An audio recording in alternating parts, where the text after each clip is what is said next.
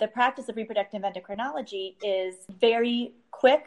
The patients are very savvy, they're very well read. You really need to be on your game. You need to be able to do a couple things at once. You need to be incredibly organized. And those are not things that can be taught. So really these this culture of these practices starts with who you hire. Welcome to Inside Reproductive Health, the shop talk of the fertility field.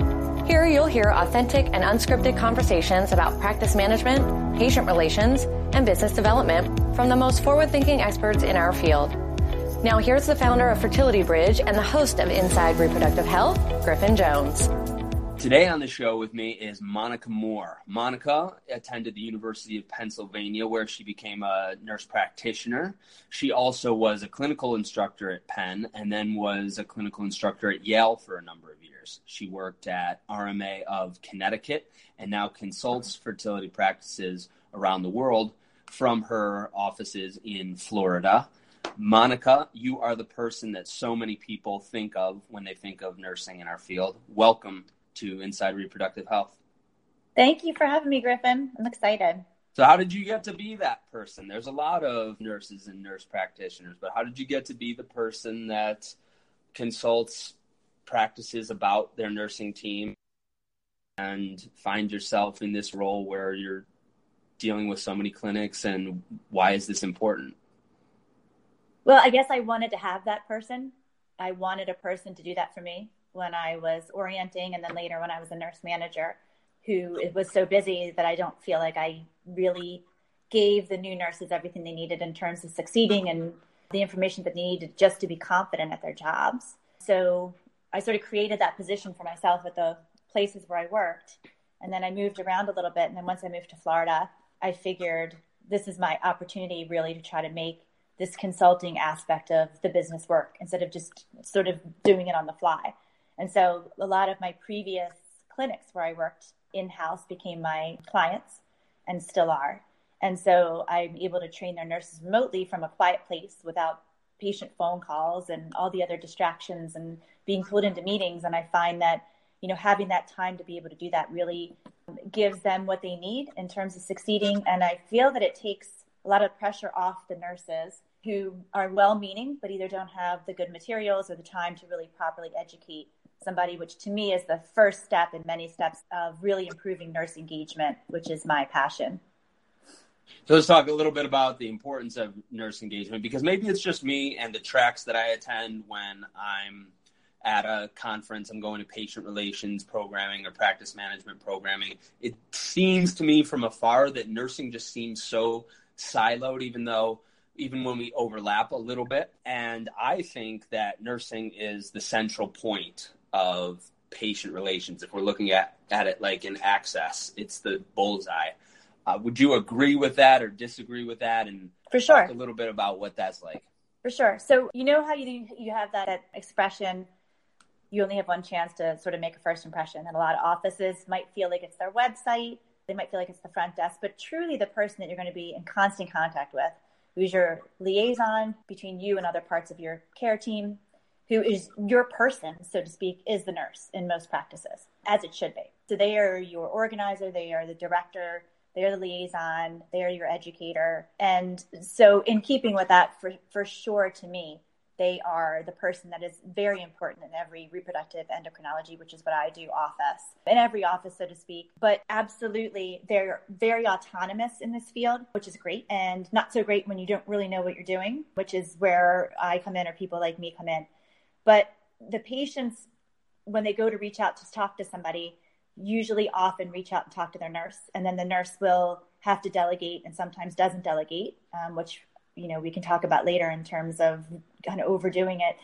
The the non nursing essentials, but the person, the patient's person is the nurse, in my opinion.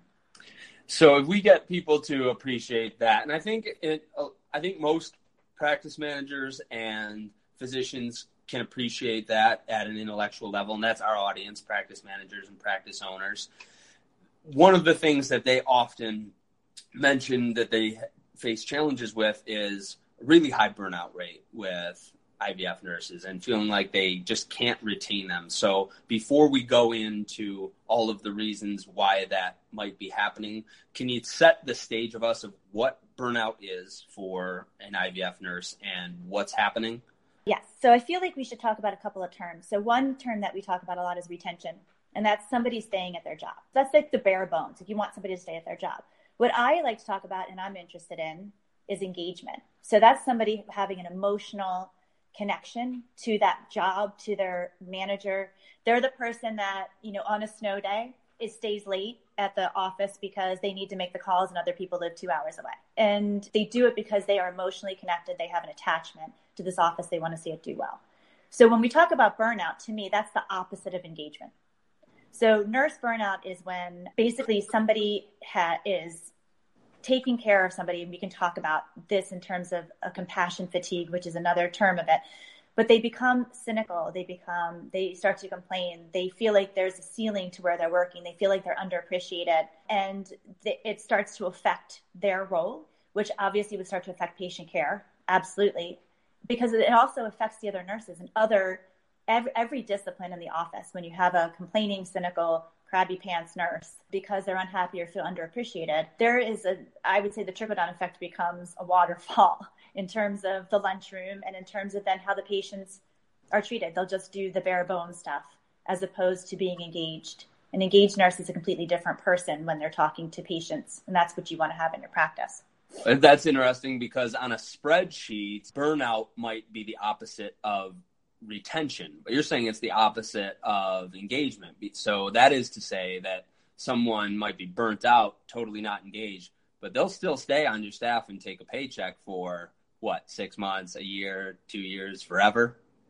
As a nurse manager, those are the people that we struggle with that particular subset of nurses. So those that are staying but are unhappy because we really we can't write them up in term, you know, and say you haven't done this or you haven't done that, but you really need to go and they're not going because whatever they get benefits through their particular practice or it's just an easy job in terms of hours for them or childcare. But those are not that is not ideal. So just having nurses stay which is already a, a feat in and of itself just having nurses stay is is not good enough as far as what you're going to get distilled down into patient care. So before i talk about the reasons why they stay or why practices don't fire them and you hinted to it. Let's talk a little bit more about engagement. How the heck do you measure that?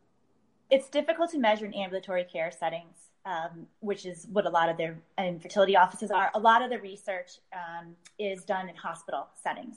And so one of the, or not for nurses in ambulatory settings, but one of the, you know, kind of sentinel articles, which is old now, it's from 2004. There's been a couple of updates, but in these researchers found that more than a third of the nurses that they surveyed intended to leave their positions within the next year. And as we know, orienting new employees, particularly new nurses, can be incredibly expensive. A lot of nurses will leave before the one year mark or after the 10 year mark. So then there's a overstimulation, understimulation kind of ends of the continuum that need to be addressed. And another statistic that I found incredibly interesting is that the managers of the nurses or leader or team leader are responsible for 70% of the variability in terms of whether or not nurses are engaged. So not retained, but engaged. And it's not, you know, buying somebody a pen or giving somebody a lunch. It's making them feel appreciated according to, you know, certain, me- you can study the metrics. It's just difficult in ambulatory care settings to study, you know, the rate of retention, et cetera. Do you have any indices? I mean, I think a, a good manager knows, right, when their employer, when their employees are really about taking ownership of their seats versus those that aren't. But it's tough to measure. Okay, we had a snowstorm three weeks ago, and Janet stayed an hour and 45 minutes extra so that everyone else could go home that lived further away. How else? What, what else are you looking for? Well, there's a couple of metrics out there for nursing, not necessarily specific to a certain kind of nursing. There's one is called the American Nurse Association put out this magnet recognition program. And it's 14 defining qualities in organizations that help with enriching uh, enrichment and retention. And I didn't, you know, write all 14 down, but basically the gist is that they want to be recognized. They want intellectual stimulation. They want to know that there's no ceiling to where they are now, what they can be doing. They want supervisor support. They want their leaders to inspire them, engage them, motivate them, and motivate them to inspire others. So the opposite of what we were talking about, the burnout, crabby lunchroom nurse. And they want to know what the expectations are so that they can meet them. And so, you know, sometimes this, you know, one of my least favorite things to do as a nurse manager was write an annual performance review because I had, you know, 30, let's say, of them to write. So in the beginning, I'm like using all these good words and I'm, you know, really being thoughtful. And by number 15 or 16, I'm like, what's another word for do? what's another word for address? And I really was, you know, doing them a disservice in my mind by maybe trying to group them together. But these need to be done thoughtfully and they need to be done regularly and they need to be they need to have the expectation set because then you can't feel bad if somebody doesn't meet an expectation that they don't know or that they, you know, haven't been told about before. So it's the nurse manager's job to be measuring these, evaluating these, and then sharing that feedback with the nurses? In my opinion, or team leader, depending on how who does the evaluations, a, a large, larger office potentially would have a couple of nursing leaders that then report to the nurse manager, clinical nurse specialist, whoever that falls under. What happens when it's the leaders and the managers that are burnt out? Well, that happens often. that happens often. And then those are the people that end up staying. So then the next person up, the nurses and leaders need to feel like their next person up recognizes them, supports them in terms of, you know, having a competitive salary, understanding that they can't do everything, even if they do do everything, that they can't potentially do it well. I really feel for nurse leaders and nurse managers that they need to be valued.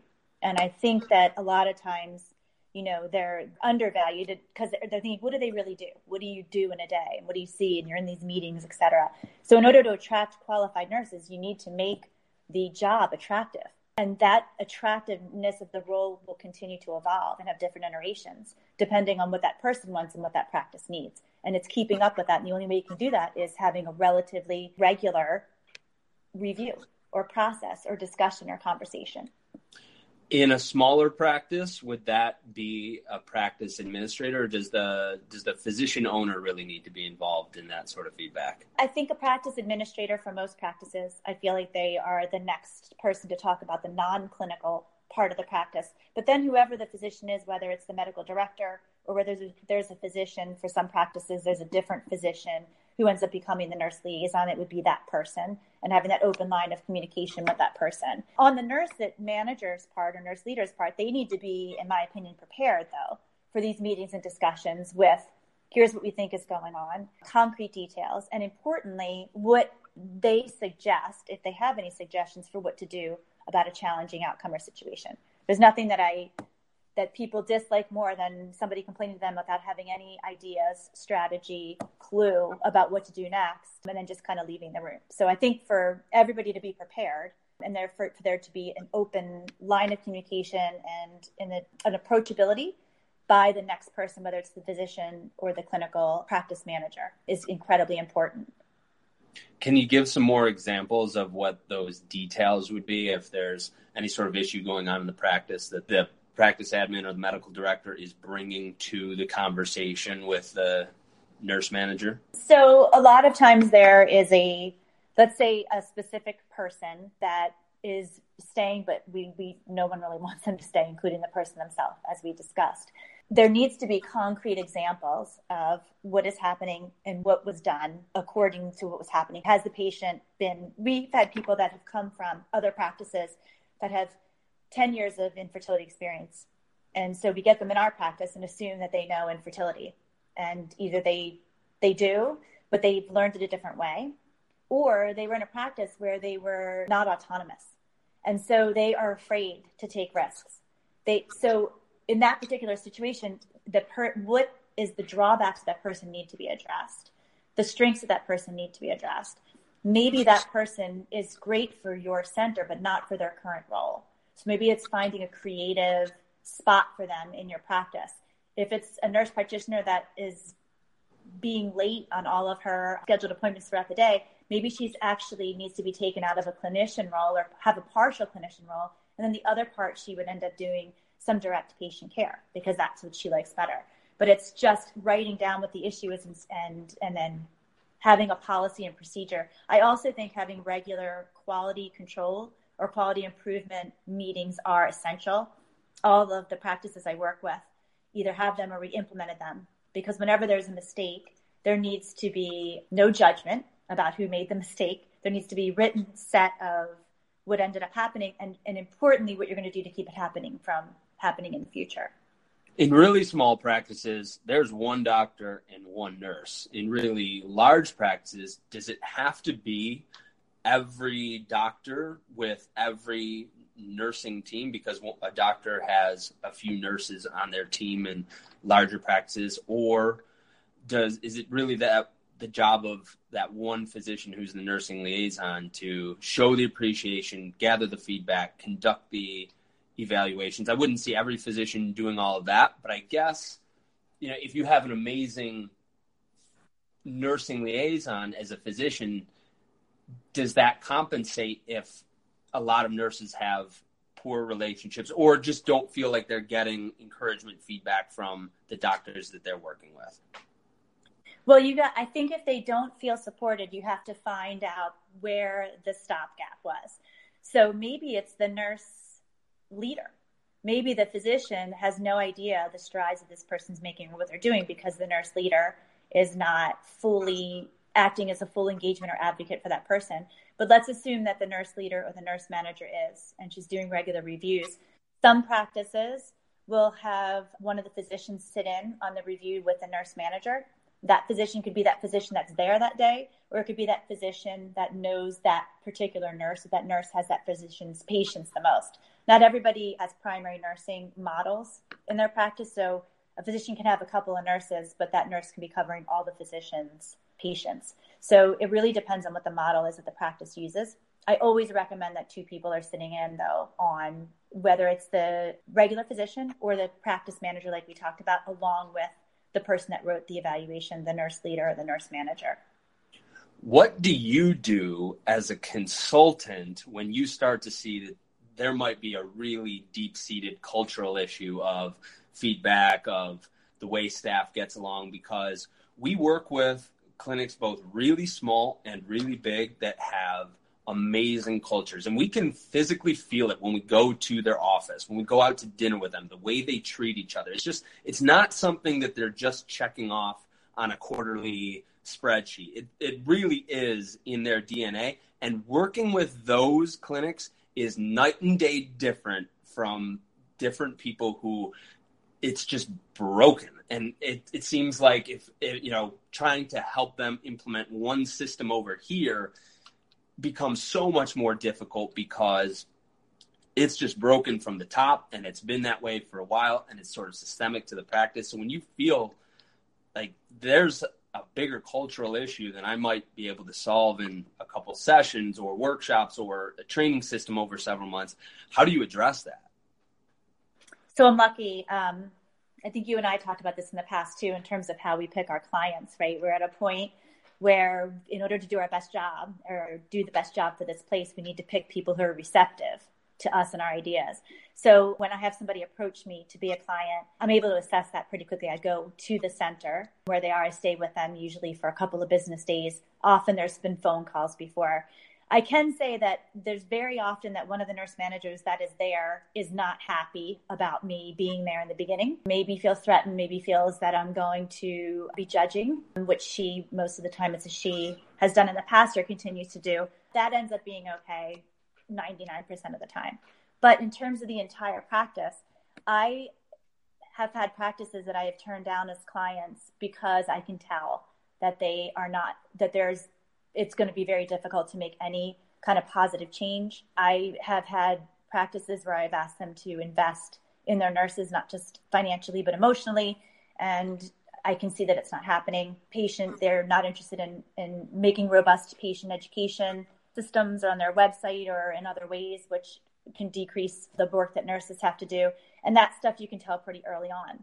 I've had other practices that I went into and I loved everybody there and they just don't have the the paperwork that's necessary. They don't have the manuals necessary. You know, if they they're not sure about FDA guidelines, let's say, well, those practices I will take in a heartbeat because they have the glue and they have everybody that, or they recently, let's say, converted to electronic medical records and they're all panicked. So those practices I would take on a heartbeat because that's the stuff that I can help and fix because the culture, the cohesiveness of that practice is already there. I cannot do anything to, in terms of making a practice cohesive if there's a lot of hard feelings or, you know, antagonism there that precedes me.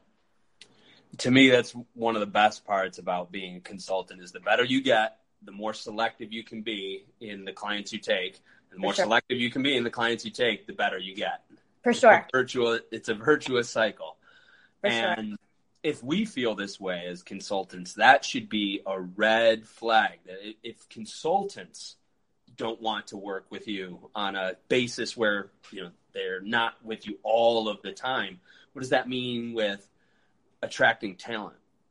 Well, it's interesting because a lot of them then will want me to be basically their headhunter. They're like, well, if you can't work with us, then can you help us find nurses that will? And I'm reluctant to do that because I'm not going to have somebody, especially if they're going to move to a different state, much less move to a different practice, maybe give up their benefits or, you know, their retirement that they've invested in there so far to be at a place where I don't even feel comfortable working there. So I've had to have some uncomfortable conversations with physicians about why I wouldn't necessarily recommend their practice to nurses to move there because of X, Y, and Z. But I usually have already written down in my practice assessment what I think the issue is. And if they're willing to work on that issue, and a couple of them have been, then I'll be willing to recommend the nurses. And if they're not, then I, I can't in full, I, I'm uncomfortable recommending nurses to a place that I myself wouldn't even work for a short time. Maybe we should even explain a little bit or elucidate a bit more what a poor culture is because I don't necessarily mean bad people. Sometimes I know really good people who own practice, run practices that just don't have the time, ability, knowledge.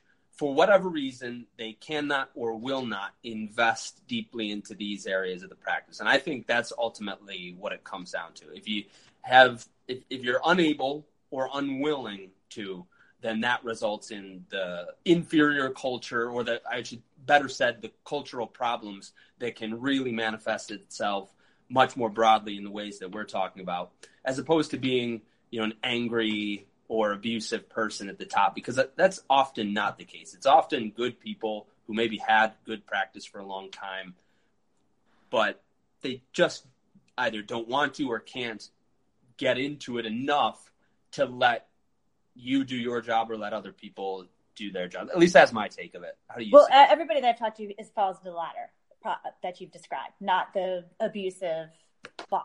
Everybody falls into well-meaning people that can't get their act together in some way. So part of it, I think it has to be kind of broken down into parts. So one is that there's a lot of good people there, but the, there's not a collective good. There's not a collective cohesion there's not a need for the nurses to work with each other and work well interdepartmentally. I see that there's a lot of resentment sometimes between departments. People don't really know what the other person does. And I've also seen practices where the, it starts with a physician, physicians who can be incredibly unapproachable. Now, I've seen that less and less through, I've done this for over 20 years. It's becoming less and less for the physicians unapproachable. It used to be a long time ago that you had to go through like 50 people in order to kind of get to the lead position. That's becoming a little bit better. But even if they're approachable, it doesn't mean that they are anything that you're saying is resonating with them in terms of them making a change based on your suggestions. And so I think that everybody wants to be heard. And even if they're not going to listen to what you have to say, you can tell when somebody is hurt or when somebody's kind of like shutting you down. So I think that there's that. But there's also within individuals, what I find is I would rather, and you and I have talked about this before in terms of hiring, hire somebody who is an ER nurse or a critical care nurse to work in an infertility practice and teach them reproductive endocrine theory, then teach somebody who knows women's health how to multitask. So a lot of times what I find in in cultures and again well-meaning people are individuals who are unable to multitask. And so what happens is that those who are able to multitask overdo everything because they feel like they can't delegate. The ones who can't multitask spin around in a circle and just do things that they can do quickly, but they don't really kind of do anything well because they're they can't figure out kind of where to start. And the practice of reproductive endocrinology is very quick, The patients are very savvy, they're very well read. You really need to be on your game. You need to be able to do a couple things at once. You need to be incredibly organized. And those are not things that can be taught. So really these this culture of these practices starts with who you hire and the qualities that you look for in somebody that you hire, which in my opinion do not need to be women's health. Women's health is so easy to teach to a bright, savvy, motivated person. I cannot teach a women's health person to be bright, savvy, or motivated. And that that to me is the issue. So that's the start. And then that in terms of the collective cohesiveness, it's how they're treated once they get there and how they continue to be treated. So based on what you just said, you know, the, the caveat being how they're treated once they get there, I will see your assertion of the culture starts with the people that you hire and raise it with it starts from the people doing the hiring. And that starts from whoever's name is on that business. And it's one thing that I've been writing a lot more about. It's one thing I've been asking people about, interviewing more deeply, is the structures that practices are built on. Because multi physician practices can work and independently owned practices can work, but I don't think they can work the same way that they did 25 years ago. And I think that has to do with how the structure is set up from the very beginning, not necessarily as a legal entity, but operationally one of the things that I enjoy most about owning Fertility Bridge is that it's a dictatorship. I don't have to ask another co-owner co-owner what direction should we take or should we hire someone. I solicit the advice of mentors when I need counsel and I get the advice of my team. I get their feedback to help inform my decision. But the fact that one person makes the decision makes it a lot easier to to chart the direction.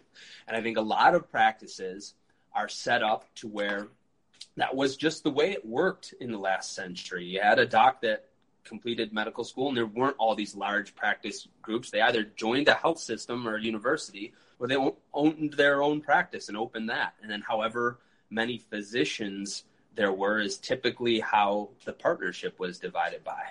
And now when you have companies coming in with a very specific direction and motive and goal set, competing against practices that don't have a mission statement, don't have defined annual goals, mainly because they don't have one person as in the visionary role steering that ship. That's where I think it starts. Would you agree or disagree? Agree. So I, I think that every practice needs a visionary or a couple, but that you also need the people that carry out the visionary stuff. So I consider myself a visionary in some ways, and I like to start stuff, and I'm terrible at finishing and continuing stuff, which is why I'm good as a consultant because I get everybody going, and then I hope to train people to do that. But you need somebody that sees the bigger picture. I was reading in the difference between a leader and a manager uh, for one of the talks that I give, and a manager kind of looks inside and figures what they can do in order to tighten up looking inside part. A leader looks outside and says, where are we in terms of where the other centers are and what people need? So going back to what you said, these companies that are, you know, buying these practices, for example, a lot of them are promoting egg freezing, egg freezing or oocyte freezing. We just, just became not experimental in like 2012, 2013. So now there's a huge need for it. There's a lot of data on it that it's, it works now when it didn't work so well before because of the technology that we used. So a lot of these large companies want centers to really focus on egg freezing for quote unquote social reasons in terms of people that are aging or don't have partners so that they can protect their reproductive potential. In addition to those patients that have used it before, such as patients who are undergoing some cancer treatments or what we call gonadotoxic treatments uh, that might de- negatively affect the ovaries. And so the co- the business may be getting very very busy with egg freezing because that's what the company that bought them thinks they need to be good doing, and they may be saturated with patients that might want to do it who who require a lot of counseling as they should. And this is a big ethical issue. There's a lot of financial repercussions. We're still not sure how many eggs to freeze, et cetera. There's a lot of studies of this. This is ongoing and evolving. And then the nurses still have these other patients who are getting embryos back and they're still making pregnancy test calls. So where do they, you know, where do they, where do they find their role? Because after the person that freezes their eggs freezes them, the eggs go in the freezer and that person is you know gone until for at least a couple of years or maybe a year but then you have your patients that are ongoing and so you feel like you have to be really have your attention and your caring divided between what is expected of you and taking care of the people that are already there. So when we lose some of the nurses because we're, maybe we're not set up to support them as well as we want to be, or because we're we're not in line with how we need to be operationally, do you find that people keep the nurses that shouldn't stay on the team for one of these two? Which, I guess which one of these two reasons do you find people keep nurses that shouldn't be on the team more than they should be. I typically find there's two reasons for keeping anyone that shouldn't be on the team any longer, no matter what the team is. The first is that the person in charge of hiring and firing doesn't want to have that conversation and let them go or feels bad about it or makes excuses for them.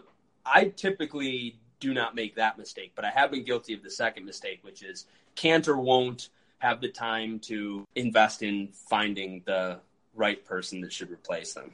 What do you find is more common when there's somebody on the team that is causing a toxic problem? I think what you said, the latter. I mean, it, I think that we're all in the managerial positions somewhat getting better at uncomfortable conversations. So we're going to have those conversations where the conversation isn't going to keep the person there, the lack of comfort in the conversation. But in my opinion, we don't want to make another hole in the staff by firing somebody. So sometimes, oftentimes, there's this one, let's say nurse, because that's what I do, that's there that you're like, oh my gosh, we can't give the patients who need extra support to Joan. And we can't give this person to Joan. But Joan is really good at following up with insurance companies and making sure that the person get their medications, which should, in my opinion, isn't a nursing role anyway. That's a whole nother conversation. So we end up keeping Joan because we end up keeping a body there that does these tasks. And then we don't open up the hole because we don't want to have to orient somebody. And we keep thinking that joan is going to get better and more appreciated and it keeps probably getting worse. And what we don't realize is that the other people that are taking on the stuff that joan is unable to take on are getting more and more burdened and more and more resentful of joan and the people who are una- unable to or unwilling to just let joan go and so I've talked to a lot of people over the years about this. And nurses, one thing that makes nurses good is their intuition. A good nurse has a good intuition. And if you know in the first three months that this nurse isn't going to work out, you still have to do all the writing stuff down. But you, you, are right. I mean, you're, you're probably right. And so it's best for everybody, including that nurse, to then, who probably isn't happy calling insurance companies all day, to just let that person go. But it is very difficult because then you have a hole that you create you lost, you have to have, now you're down a person. So the remaining people are taking care of her work. And then they're like, who's going to be the one to talk to the orientee? Who's going to be the one to train the orientee? Because your day is so burdened and heavy when you're going over every word that you're saying with somebody that you're orienting and you have your own work to do, which most of the practices don't have a separate nurse educator. So getting rid of that person opens up a whole new can of worms in my business, I keep two positions open evergreen at a part time level just to get people in. And because if they're good at those in different ways, they could spin out. That's project manager and social media manager. They can both evolve into different things. I just want those people in my eco so that I'm not having this problem if and when it's time to replace people or as we grow. Can practices do something similar? There are, it, for nurses, there are roles that are more and less complicated or involved. So in the infertility setting, let's say, a lot of people have asked me, I'll backtrack, if we would be willing to hire somebody that's new, a new graduate. So new graduates have a hard time finding their kind of first job, like anybody that's new in the workforce. And so people have asked me before, would you be willing to hire a new graduate? And I used to say no, or I used to say only in the OR because you're teaching them PACU stuff, uh, you know, post-op stuff. That's pretty easy to teach. It's vital signs. And then they're getting a little bit of the reproductive endocrinology. You get a feel for the person. You're, you're getting to know if they can problem solve. And so I still feel that that's good. But now I'm willing to have a new graduate start work as a nurse in, an, in a reproductive endocrine center because first of all, a lot of these graduates that go through and get their masters never worked as a nurse before. So they go to nursing school and then they immediately go through and get their master's. And so I don't know that a new graduate who's hungry to work and is interested in something is necessarily a worse hire than somebody that's been on a floor for 15 years and is sick of it and wants to get an ambulatory care setting because they want to work Monday through Friday. So I really think it comes down to the particular person. And so for nursing roles, there's varying levels of complexity. And so you can start somebody off on a not complex role and then gradually move them into that. We've had people that we really like that say, I can't, this is too much for me. I like what I'm doing, but it's too much that we've kept part time or job shared for them. So they, two of them cover Monday through Friday. They like it because they have days off in between. We've had other people that need more of a challenge. So we put them in the third party program where you donate eggs or embryos or carry somebody else's pregnancy because there's complexity there. There's different people that you have to deal with. And then we've had people that are like, I just want to be in the operating room. I need to know what I need to know for the operating room. And so for if they're a good employee, we find them in in a role like that. But we don't. We probably always have a nursing position open because we probably always have a nursing position open, and it's just who are we going to find to to fill it. But I think we need to lessen the weight of experience and be more critical of the person themselves and what their positive attributes are. I want to wrap this up by talking about how we can support nurses throughout compassion fatigue because I'm very open about this with my clients. My employees, my team are more important to me than my clients. And I tell my clients that I, my employees are the most important to me because if my employees are happy, then everything is right. They like working with each other. They like working on new stuff. They like doing extra things for the client. They take ownership. They don't you know, throw blame at each other. And speed is so much more prevalent. And so I tell people all the time, I won't, I will not take on a new client if I feel like they're going to be abusive to my team. That's a lot different in an REI practice when you've got so many more patients and understandably so much more emotion and the gravity of everything that they have to deal with. How do you balance that with the patients that are struggling with all this, a lot of which can get projected onto the nurses versus the nurses having to do their job and and also provide compassion for them so that they are taken care of, happy with their care, more compliant in treatment so they get better outcomes versus the nurses being taken advantage of because of this and then having compassion fatigue? How do you balance all of that?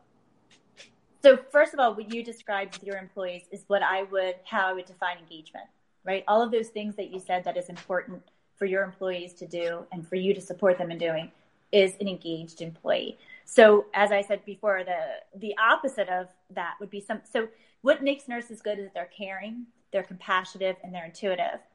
But compassion fatigue is almost being that to your own detriment.